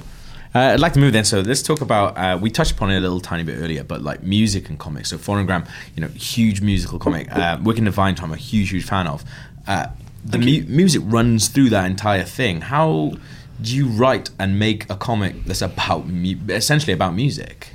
Uh, I tell you, what, it's one of these weird things. Of course, comics and music are kind of literally opposite. Yeah. In that with um, music, with comics, you have control of uh, your visuals, and you have no sound, and you don't have any control of timing. As Yeah. in people that you can't tell control how people will read your book. With music, it's literally the opposite. You have no visuals, uh, you only have sound, and you have perfect control of timing. As in, you can present people in information are like these are literally opposite. Yeah. Um, so it's impossible to do a one for one translation, and that's kind of where we started. Yeah. Um, and that's kind of the appeal of it. The idea of trying to do something actually easily achievable. Strikes me as desperate under ambition. it's like, and, and there's a there's a sort of magic when you fail to achieve something, Yeah. and you kind of have originality by default. As an okay, here's an impossible problem. How can we try to even capture a slightest bit of it? Yeah. um, okay, that'll work. So that's kind of what we do. So me and Jamie spend a lot of time thinking about different techniques. Yeah. And we, the actual uh, initial Wictives going to bed to that night, which is basically our rave issue, and the entire issue is about um, there's a lot of drug stuff going on in it. Yeah. there's a lot about like um, uh, ketamine-esque time dilation. we Mm, yeah. have um, like sensory blur. We have lots of color and like um, visual effects, and we have a sense of momentum and how the That's uh, cool. yeah, and it's like across an entire issue. And we kind of did something similar before in issue seven of um, the Singles Club, the second phonogram volume, Yeah. which is basically structured around the song "Wolf Like Me" by TV on the Radio. Okay. and it was basically this how the paneling worked, created a beat, and it went verse, chorus, sorry, intro, verse, chorus, verse, chorus, bridge, uh, sorry, breakdown. Uh, repeated chorus to end, Yeah. and what we did with the visuals and the story, we tried to create a narrative structure that basically mirrored the thing and the song. So we're trying to basically get that sense of fluid, fluid momentum. Yeah. and that's kind of what we're doing here. So that's like one way we did it, and Yeah. like, so it depends how much you want to lean it, and sometimes it's just. Okay, very extreme examples. That's when we really push it. Yeah. and occasionally more. It's just more like dudes talking shit in the pub. You know, that's kind of like you know, it's more like the conversations you would have around culture. Okay. you know, um, we use music more, and I think you know, somebody I wrote about games. So many. I think the reason I do music more in my comics, Yeah. is because I spent I had an outlet to get all the games out. so I did I did games writing. You know, I did music writing for various places, but Yeah. Never as much. So this kind of these ideas sort of sat in my head like a weird sort of pus boil, and eventually like can you know exploded at the top. Whilst games got to be slowly drained. Yeah. Um, so yeah, basically, I just think it's interesting, and the idea of actually, it's kind of what criticism is anyway. No Yeah. criticism will ever really capture what the art does, but you try to translate the feeling into the words or you know what you're talking, Yeah. and um, get something from that. Some of my favourite reviews, literally, I, I, synesthetically get what the medium is. Yeah. Uh, so yeah, that I guess it's, it's, the fact it's impossible is at least part of the challenge and the interest. Okay, cool. But I mean, it's such a big part of the of the issues as well. But when I asked you about it just over email, I said, you know, there's a couple of songs. You sent me uh, a playlist that was like 250 songs. I think it's 216 now. 260 now, yeah. But every single one that I listened to, I I could think, and I I was quite new to Wicked and Vine, but every single uh, song that I listened to, I was like, I can hear the comic in this song, and that that is a really odd thing for me to sort of put those two together. Thank you. I mean, it's like um, it's because I've started doing playlists for quite a long time, and it, Yeah. Spotify makes making playlists public easier. I've done it Yeah. more. I mean, Young Avengers was big. Yeah. that was like 110, uh, and Wicked Divine is a it's a, like a 30 to 60 issue series. So Yeah. I swear, by the time the end of it, it'll be every song I've ever liked. um, but that kind of the mood of it was very important, um, especially because like last year was very intense for me personally. Hmm. Um, so yeah, there was a lot of like songs as shorthand for emotions or states or thinking Yeah. or ideas. I mean, like especially with Wicked Divine is that's a great noise. Sounds like a big fart. It won't pick up that Yeah. much. on Ah, it's a fine, shame. yeah. A big fart. Yeah. When you say something really meaningful. It's like and the Moon WicDiv. We basically we Yeah. thought we can actually do a comic that's we're going to make a big pop record. Yeah. I mean, this is one of my favourite reviews. A critic called Doug Wolk did is Okay. like um, Lennon and McCartney sat down to quote unquote write a swing, swimming pool when they Yeah. did Imagine. The idea that okay, we're going to do a really big pop record. Yeah. And WicDiv is also okay. This is everything we do, but we're going to do this on the larger scale. We're not Yeah. going to be like self-defeating narrative. We're going to actually this, we actually think this is going to be enormous. We're going to love it. Yeah. And we throw everything we've ever loved about pop culture, not just pop music, everything. So Yeah. is, you know, from the Warhammer to the games to the uh, club stuff to all the movies we've ever loved into one package. This is kind of as a guy who is, you know, I'm 39, about to be 40. This is kind of like the entire story of everything I've loved and defined myself as a creator Yeah. and a writer and a human being. Um, it's my It's a big, it's a big. Oh one. yeah, absolutely. It's just kind of like it's, uh, the funny thing is this is like ten years on from Phonogram. Like the first Yeah, Phonogram was very clearly about me turning thirty. Like it was actually me dealing with a lot of those kind of stuff, and the, this is very clearly about me being forty. It's like you know that was I'm afraid of being thirty and old, uh, and it's about being afraid of being forty and dead. Yeah. uh, in a very real way. It's, oh my god, I'm almost going to die. Yeah. brilliant. well, and, you know what, what genuinely is life for? Why be an artist anyway? That's kind of what WicDiv is beneath the surface. Yeah. So the, the songs are used to ways to think about. So there's, there's a, bits of weirdness. There's a lot of like these are really big pop records. Yeah. That's kind of part of it, as in the idea that the, the, the tone is euphoric and, and sad and weird and like.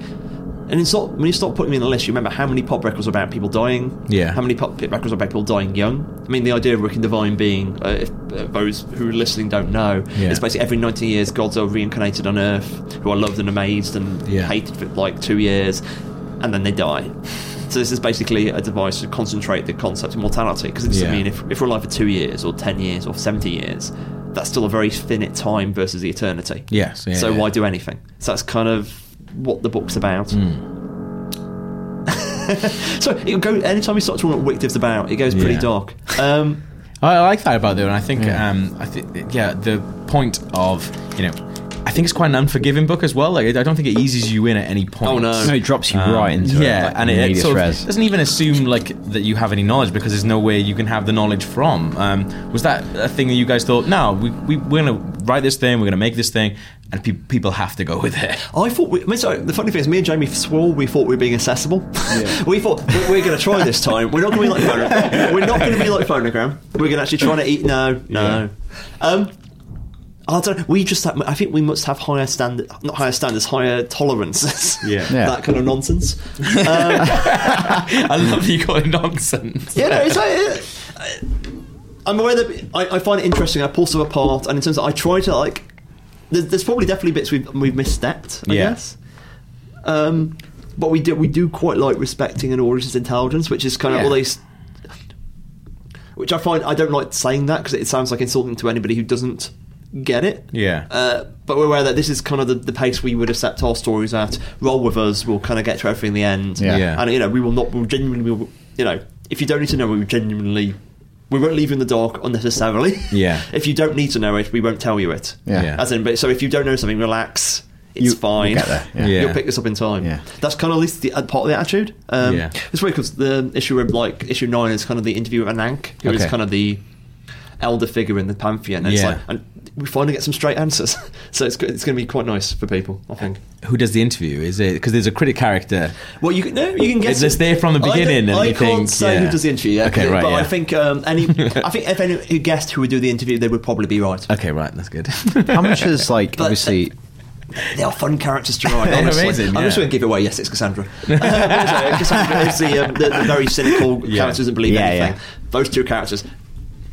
The, Throw- the, the, the head together. bots are, is actually really Yeah. good, as in because it's quite it, issue eight. I said it's the, it's the big rave scene, so it's a lot of Yeah. flesh, and a lot of very sensual.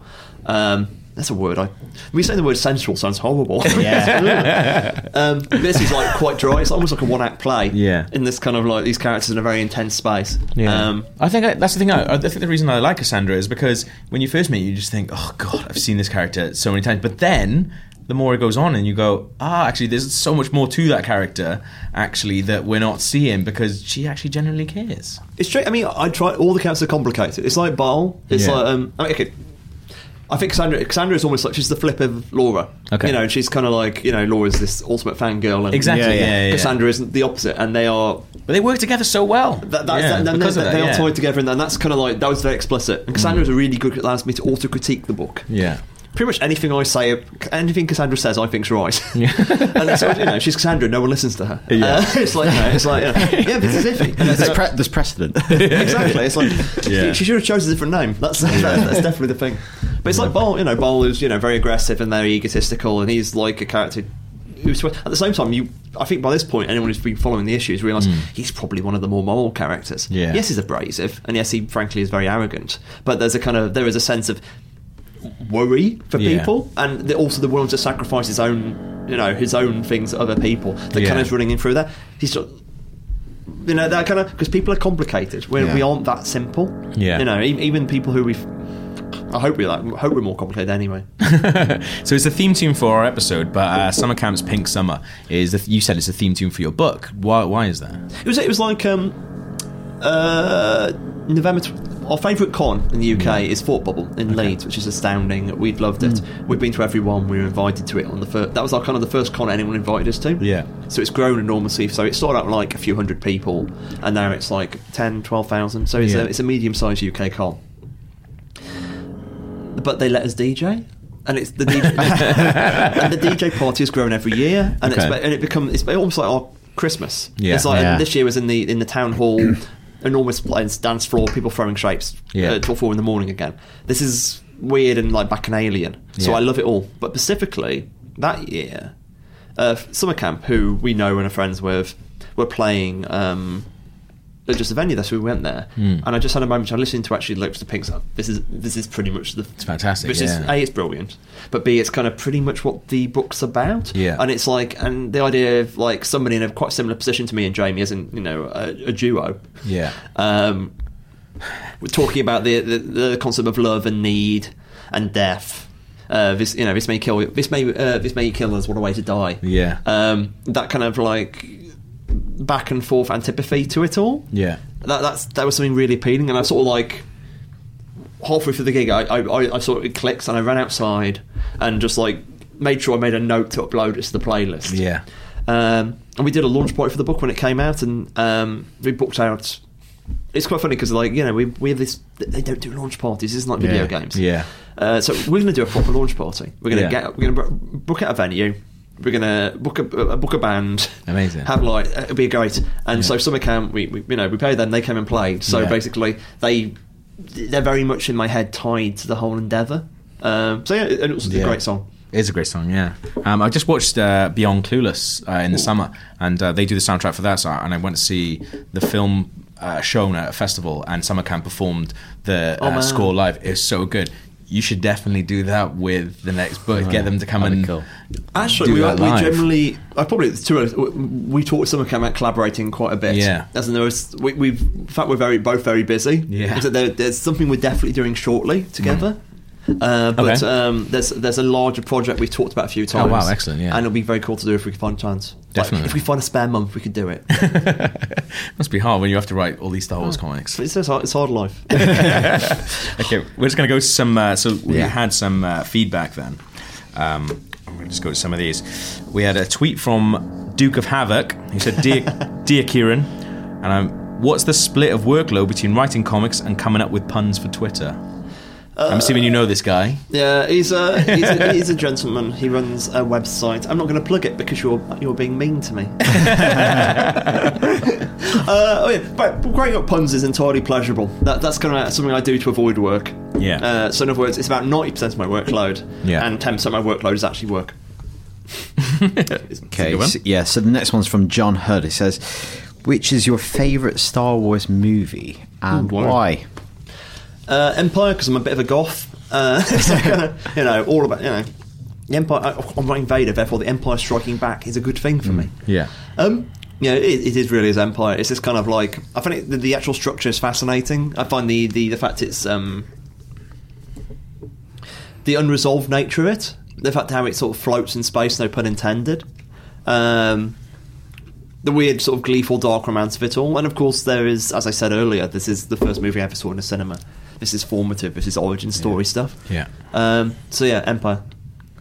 Cool. I'm just going to go on a bit of an indulgent digression here. Go for it. Um, my girlfriend's father coined the word goth in relation to music. Really? Yeah, he used to write No for more? sounds. He was called Steve Keaton. That's Oh, the pen name he used to write under, Steve May.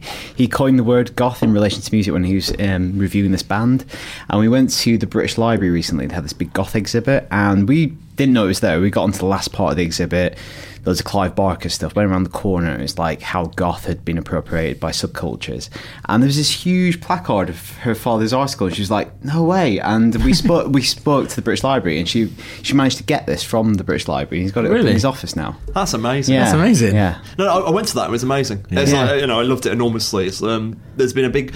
I mean, I'm wearing a, Alex- Alex- an Alexander McQueen jacket here, so I'm very much in the kind of school mode last year. Yeah. Uh, so when she went to the British Library to collect this exhibit, she contacted them and said, "Oh, my dad wrote this. Can I please, please have it for his office?"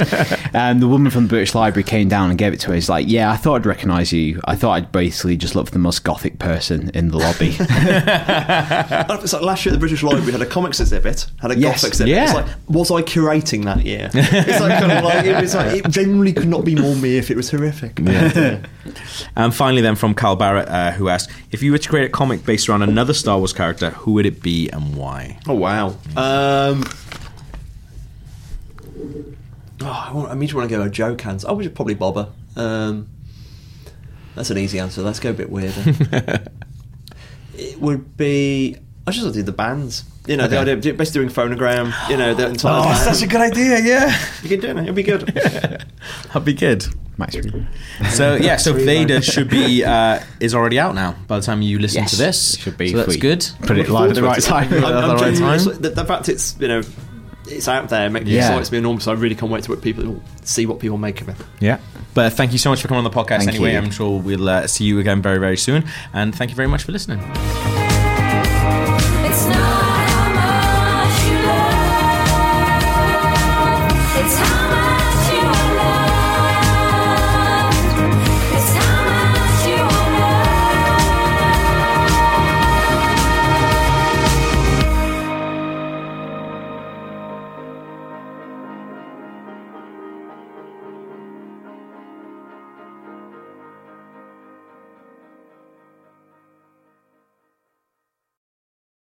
Hey there, this is Justin Bartha. I made a funny new podcast, King of the Egg Cream. It has the greatest cast in the history of podcasts with actors like Lewis Black, I'm torn by my feelings for two women. Bobby Cannavale, You can eat it, or if someone hits you, you can put it on your cut. Melanie Lynskey, I wonder what these marvelous things are that look just like boiled chicken feet. Jason Ritter, I can break things and pick locks and kill people. Michael Stuhlbarg, The whole point is to inspire people that they should make themselves better. Ari Graynor, No, don't whet its appetite. What are you, an idiot? me, Justin Bartha, That's not just any egg cream, that's a Lemke's special. and all narrated by the hilarious Richard Kind. This is the story of Harry Dalowitz and how he rose from nothing to become New York's King of the Egg Cream.